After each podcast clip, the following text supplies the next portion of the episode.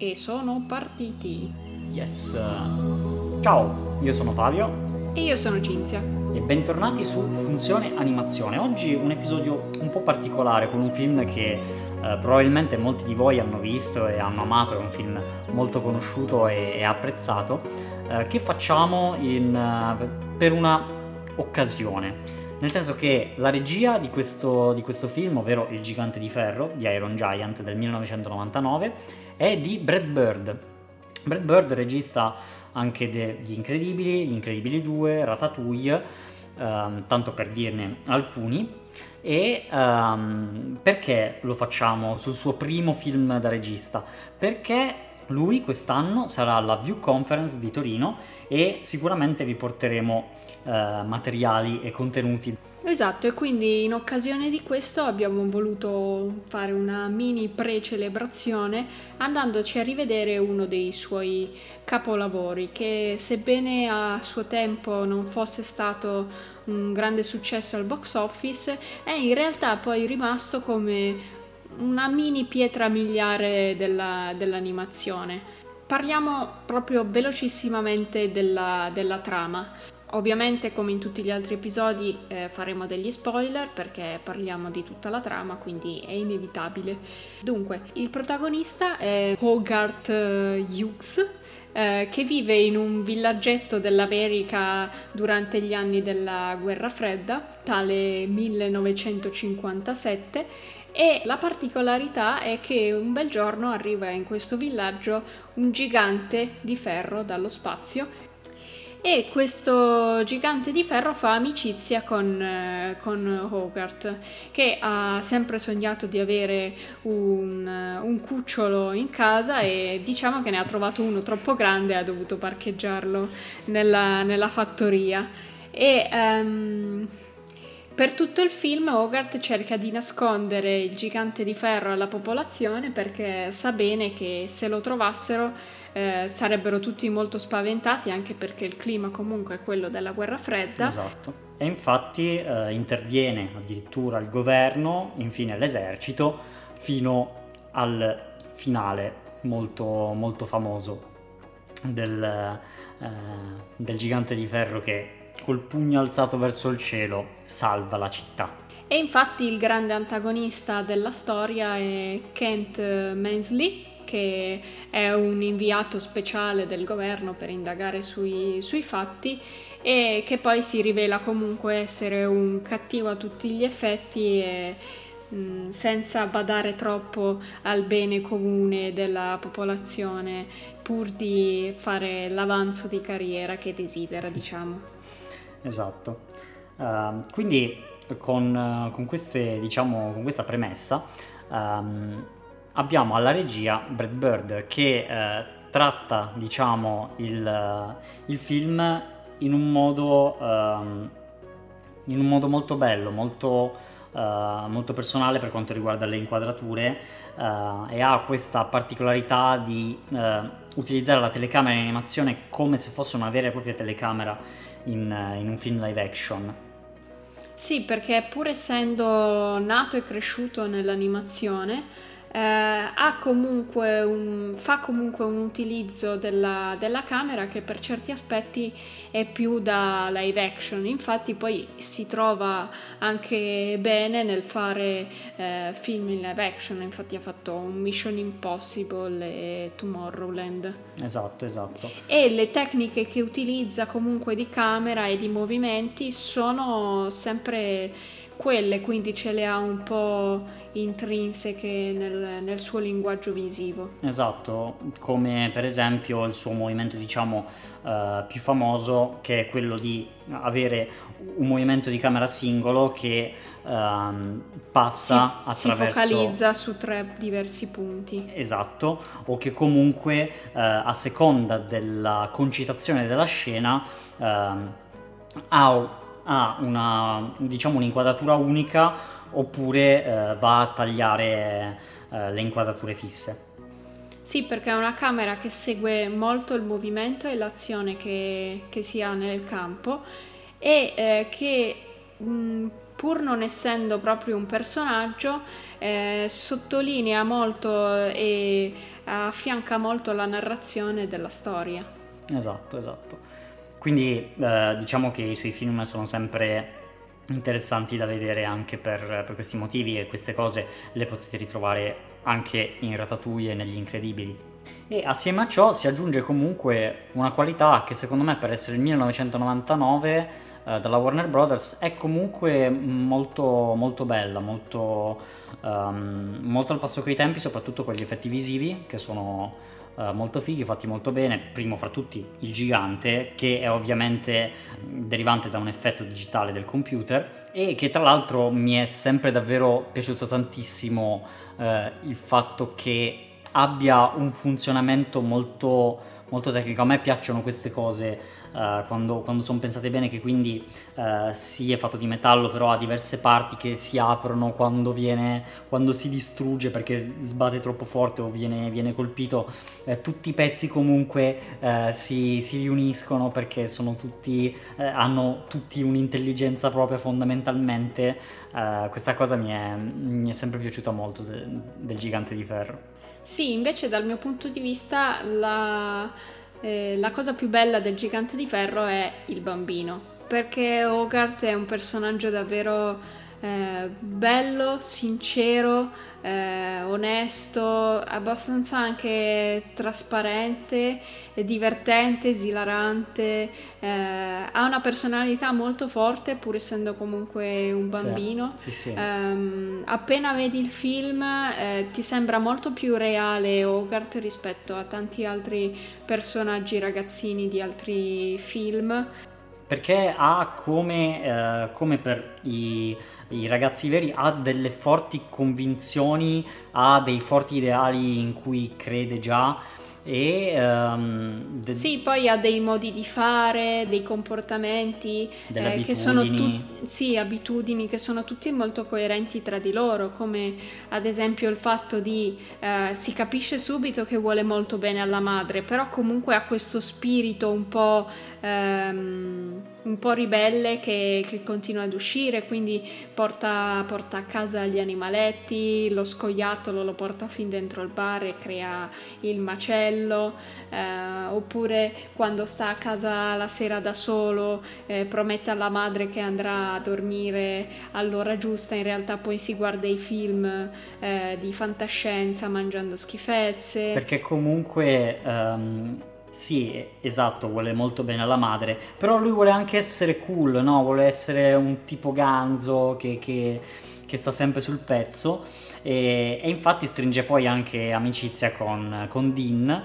Comunque quando parla con Dean cerca di essere più adulto, no? Il caffè, sì sì, lo prendo senza problemi, io non, non, non ho problemi.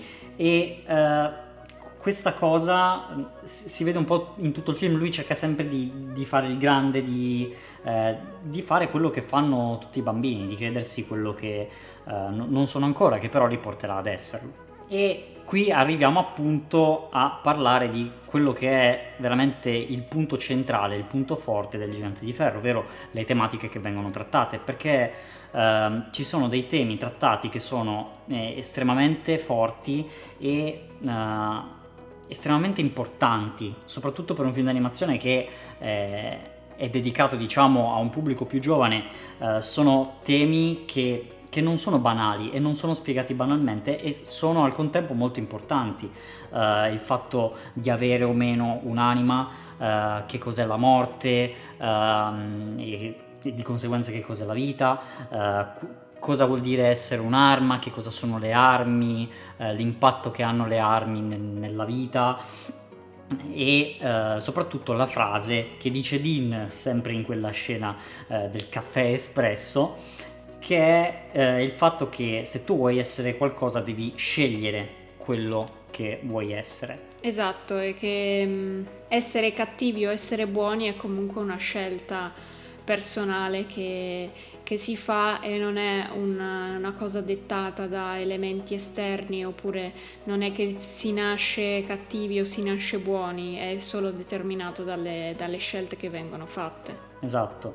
E la cosa che funziona di più nel Gigante di Ferro è la cosa bellissima è che questi, queste tematiche non vengono uh, comunicate da un grande, da un adulto, ma è Hogarth che le spiega al Gigante di Ferro che nonostante sia alto uh, 30 metri, uh, ha fondamentalmente l'attitudine non di ragazzo, ma proprio di bambino, di bambino piccolo che sta scoprendo il mondo e che è attirato dalle cose che più gli interessano, il metallo per dirne una, e che rischia di fare danni.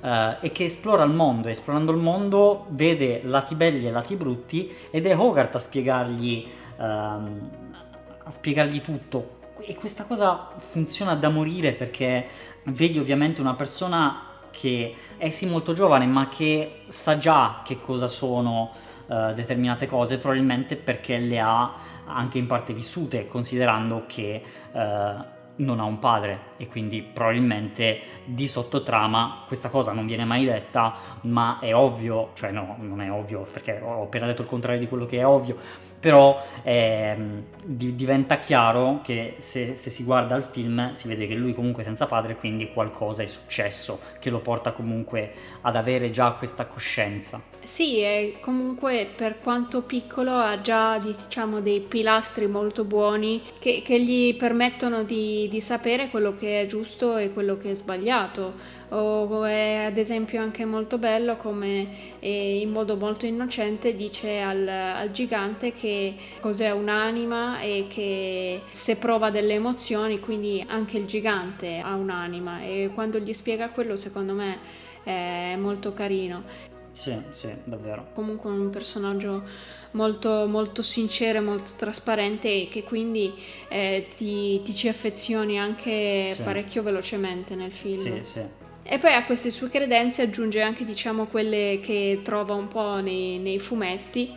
E infatti è anche carino come eh, faccia vedere al, al, gigante di ferro cosa sia il male, cosa sia il bene nei fumetti, quindi gli dice no, tu non devi essere come Atomo, devi essere come Superman, quindi parte diciamo dalle sue dei, dei, suoi pilastri, però poi ci costruisce sopra con anche la cultura che si fa un po' dai, dai fumetti e dai film di fantascienza che guarda. Sì, sì, sì esatto. E tra l'altro um, mi, mi, è venuto in mente che quando vede Kent lo vede subito come un personaggio uh, che è fondamentalmente il contrario di lui, uh, tutto misterioso, tutto che dice solo bugie fondamentalmente e che vuole sapere la verità a tutti i costi, uh, che è fondamentalmente il, eh, l'antieroe perfetto per Hogarth, è davvero fantastico perché è un adulto che però eh, è sì intelligente ma Hogarth lo mette veramente veramente tanto alla prova eh, con quello... Uh, con, le, con, l'intelligenza e la, la perspicacia che ha e lui non se lo aspetta, quindi è costretto ad usare le maniere forti. La scena dell'interrogatorio è bellissima, soprattutto anche per la fotografia che ha. E quindi è bello come Kent comincia ad utilizzare all'inizio tecniche, diciamo, che utilizzerebbe normalmente su un bambino, no? Quindi dire ehi, ciao piccolo, come stai? Però poi più avanti, vedendo che in realtà ha a che fare con una bella grana, comincia ad utilizzare tecniche più serie. Sì, ed è anche bellissima eh, il colpo basso che gli fa Hogarth del cioccolato lassativo nel frappè, quella Fantastico. lì è veramente una pietra miliare. Fantastico. Che poi, tra l'altro, non si ferma lì, perché questo è il bello della gag, che non è solo la prima volta che va in bagno, ma è per tutta la giornata, quindi fantastico. E poi è costruita molto bene, perché proprio mentre che stanno parlando, molto naturalmente c'è questa inquadratura che fa vedere solo la carta con scritto Choco Lux o qualcosa sì, del esatto. genere e, e, mentre che stanno parlando gli insegna come sbriciolare il cioccolato nel, nel frappè e girarlo perché così diventa più buono. Cioè è anche di questo che parlavo quando ehm, dico che Brad Bird riesce a rappresentare i personaggi in maniera molto vera perché lo racconta in un modo talmente naturale che ci rimani proprio incollato a guardare. Vero, vero, vero. E tra l'altro l'altra scena incredibile, secondo me, sia di sceneggiatura che di messa in scena, è quella del film horror, perché è molto bello come in quel momento di tensione, dove sai che Hogarth sta per incontrare il gigante di ferro, perché lo, lo sai, quello deve succedere, eh, però è raccontato attraverso una narrazione che viene fatta all'interno del film dal film horror stesso che è all'interno del film e quindi che lui si gira e c'è il film che dice c'è qualcuno? Questa io l'ho trovata veramente una cosa geniale, Sì, bellissima, fortissimo. magari non se l'ha inventata lui però eh, è- è fatta veramente magistralmente. Beh, anche come utilizza il, il cartone, diciamo, scolastico per insegnare a eh, ripararsi dalla bomba atomica eh, sotto il tavolo è veramente eh, geniale come lo inserisce. Cosa che però in realtà è vera, perché una volta... ehm, cioè, sì, sì, tempi- proprio- c'è proprio il riferimento ad un cartone animato reale che veniva mostrato nelle scuole Esatto. e che insegnava effettivamente ai bambini a nascondersi sotto il tavolo Sì, quando perché c'era comunque l'allarme. l'animazione ha avuto eh, un peso e un, eh, ed è stata protagonista di eh, diversi corti legati alla propaganda e alla sicurezza, eccetera. Quindi, p- primo fra tutti Topolino, Pluto, Pippo, eccetera, che ehm, pur nel loro essere comunque giocosi per bambini hanno comunicato anche messaggi eh, politici, militari, eccetera. Quindi, eh, sempre per ricollegarci all'enorme eh, messaggio di, di questo, di questo podcast, che l'animazione non è soltanto un genere, ma è proprio una tecnica, una forma d'arte. Come tra l'altro ricorda sempre Brad Bird. Lui eh, è, è bella come, eh, molto bella come frase che nel commento ehm, agli incredibili eh, ha detto che eh, se dovesse sentire una persona che dice ah i film, i cartoni animati sono per bambini, gli darebbe volentieri un pugno in faccia Esatto. perché eh, come, come lui ricorda, come la maggior parte degli animatori eh, dicono sempre, l'animazione è semplicemente eh, una tecnica così come lo è la cinepresa, così come lo è eh, il teatro, eh, per comunicare delle storie e queste storie possono ovviamente essere commedie eh, comiche, però possono anche essere horror, drammatiche. eh, Sì, ed è anche da questa sua profonda comprensione del fatto che l'animazione è una tecnica che riesce a giostrarsi e ad usare il suo linguaggio praticamente nello stesso modo sia nell'animazione sia in un film live action, perché comunque le sue peculiarità registiche se le porta dietro comunque.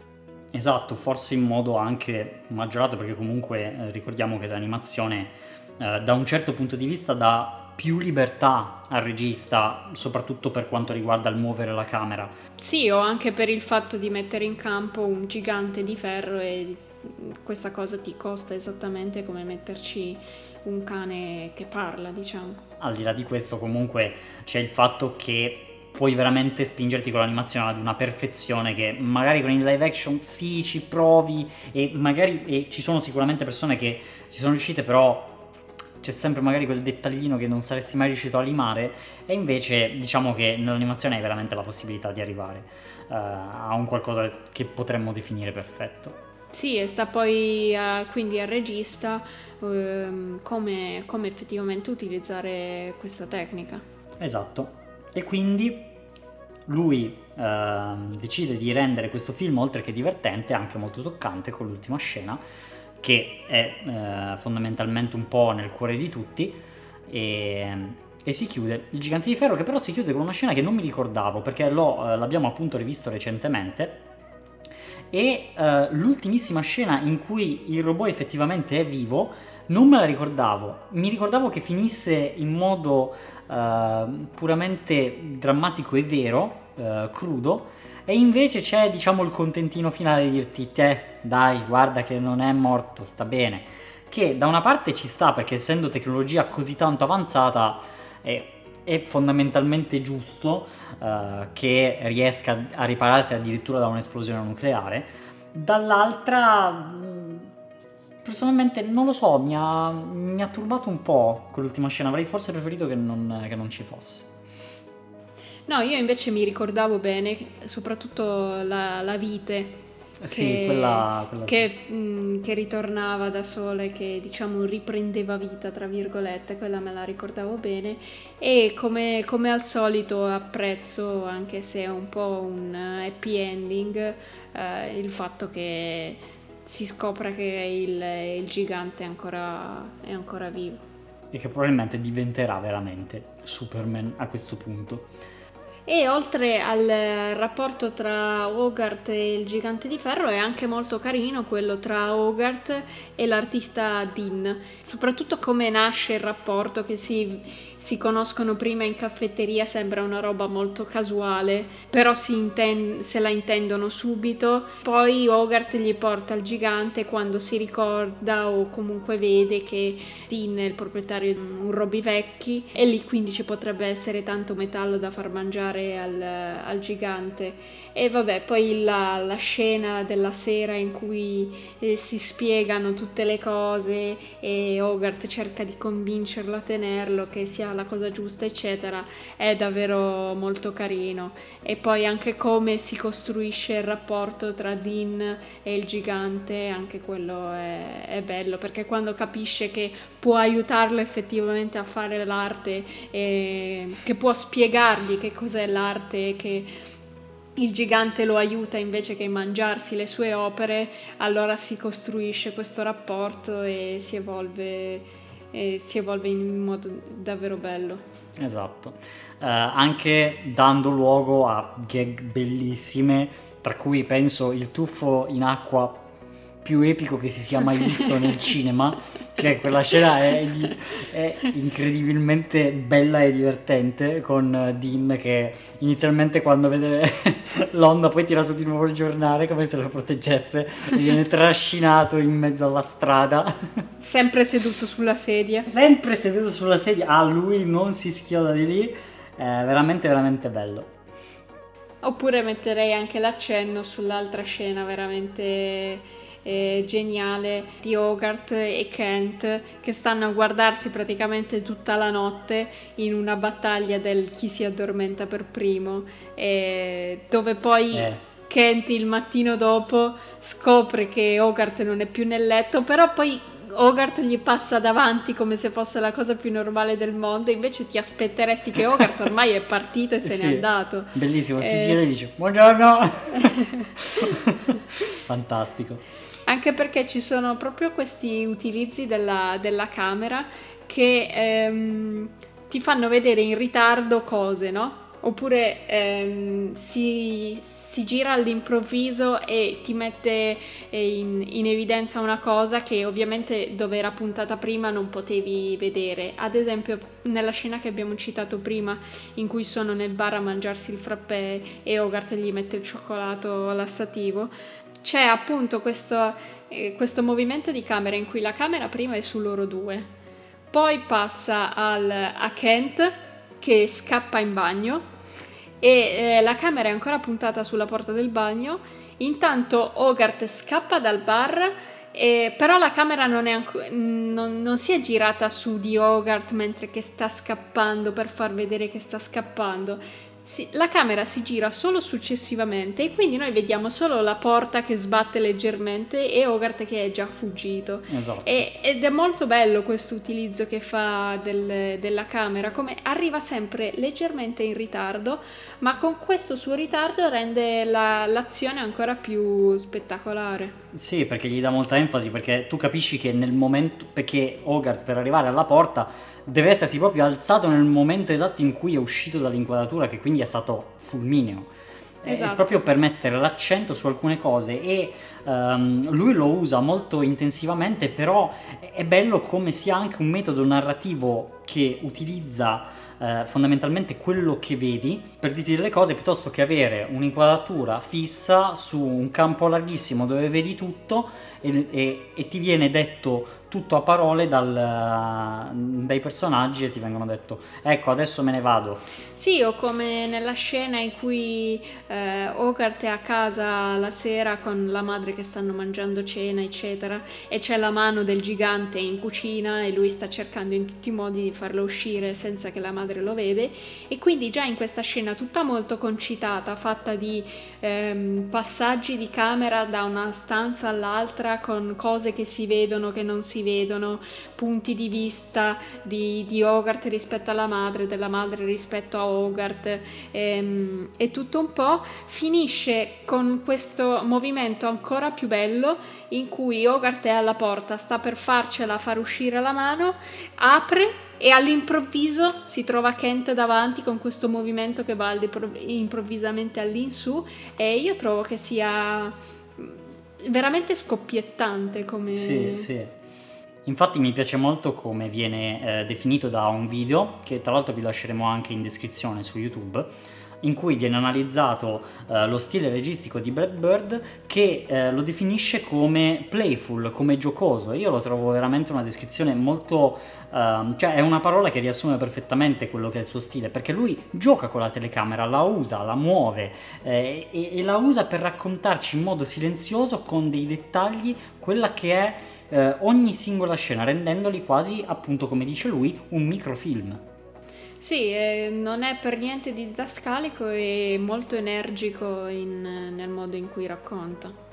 E diciamo che come primo eh, lavoro da regista nel campo dell'animazione è veramente un'ottima opera, sì, eh, anche perché prima non era regista ma animatore. E diciamo che ha imparato da, dai più grandi perché ha avuto come mentore Milt Kahl che è definito come uno dei, dei fondatori dell'animazione americana come la, la intendiamo oggi perché faceva parte del gruppetto Disney detto The Nine Fine Old Man e ha poi studiato alla California Institute of Arts dove ha incontrato e conosciuto John Lasseter ed è poi entrato comunque nel, nel mondo Pixar con gli incredibili Ratatouille che l'hanno confermato come grande regista con anche, vabbè, tra le altre cose il premio Oscar come miglior film d'animazione. Però comunque avevo letto che eh, la cosa che gli era comunque piaciuta nel lavorare alla Warner era che aveva più libertà rispetto alla, alla, Disney, perché comunque all'inizio lui come animatore lavorava alla Disney, aveva lavorato ad esempio su, su Red e Toby, però poi aveva avuto questa occasione alla Warner di, eh, di, essere proprio regista e aveva molto apprezzato comunque. Eh, per quanto il budget fosse più risicato, le libertà espressive fossero comunque un po' più grandi e eh, penso che poi abbia trovato più o meno lo stesso anche in Pixar perché comunque agli albori era uno studio che sperimentava molto, non che oggi non sperimenti più, però all'inizio eh, voleva proprio essere eh, uno studio molto innovatore rispetto allo standard disneyano. Esatto, un, eh, devo dire un, un regista che a me piace molto nonostante non abbia fatto un mare di film, ma non serve fare un mare di film perché comunque già solo con appunto il gigante di ferro, Ratatouille e gli incredibili si è difeso più che mai e, e non vediamo l'ora di, di, scoprire cosa avrà da dirci alla View Conference eh, di quest'anno a Torino. Benissimo, io direi che è tutto. È tutto. È tutto. E quindi, eh, e quindi possiamo dire? È la fine. Perfetto, ottimo. Benissimo, grazie mille per aver seguito questo podcast. Noi vi invitiamo a vedere o rivedere il, Gigante di Ferro, nel caso non l'abbiate visto da un po' di tempo, e riscoprire questa, questa perla dell'animazione. Um, vi invitiamo anche a scriverci qua sotto nei commenti cosa ne pensate, che cosa vi ha trasmesso questo film, vi è piaciuto, non vi è piaciuto, magari può essere che non vi sia piaciuto. Parliamone sotto nei commenti YouTube o su Twitter. E noi ci vedremo in un prossimo episodio su Funzione Animazione. Ciao a tutti! Ciao ciao!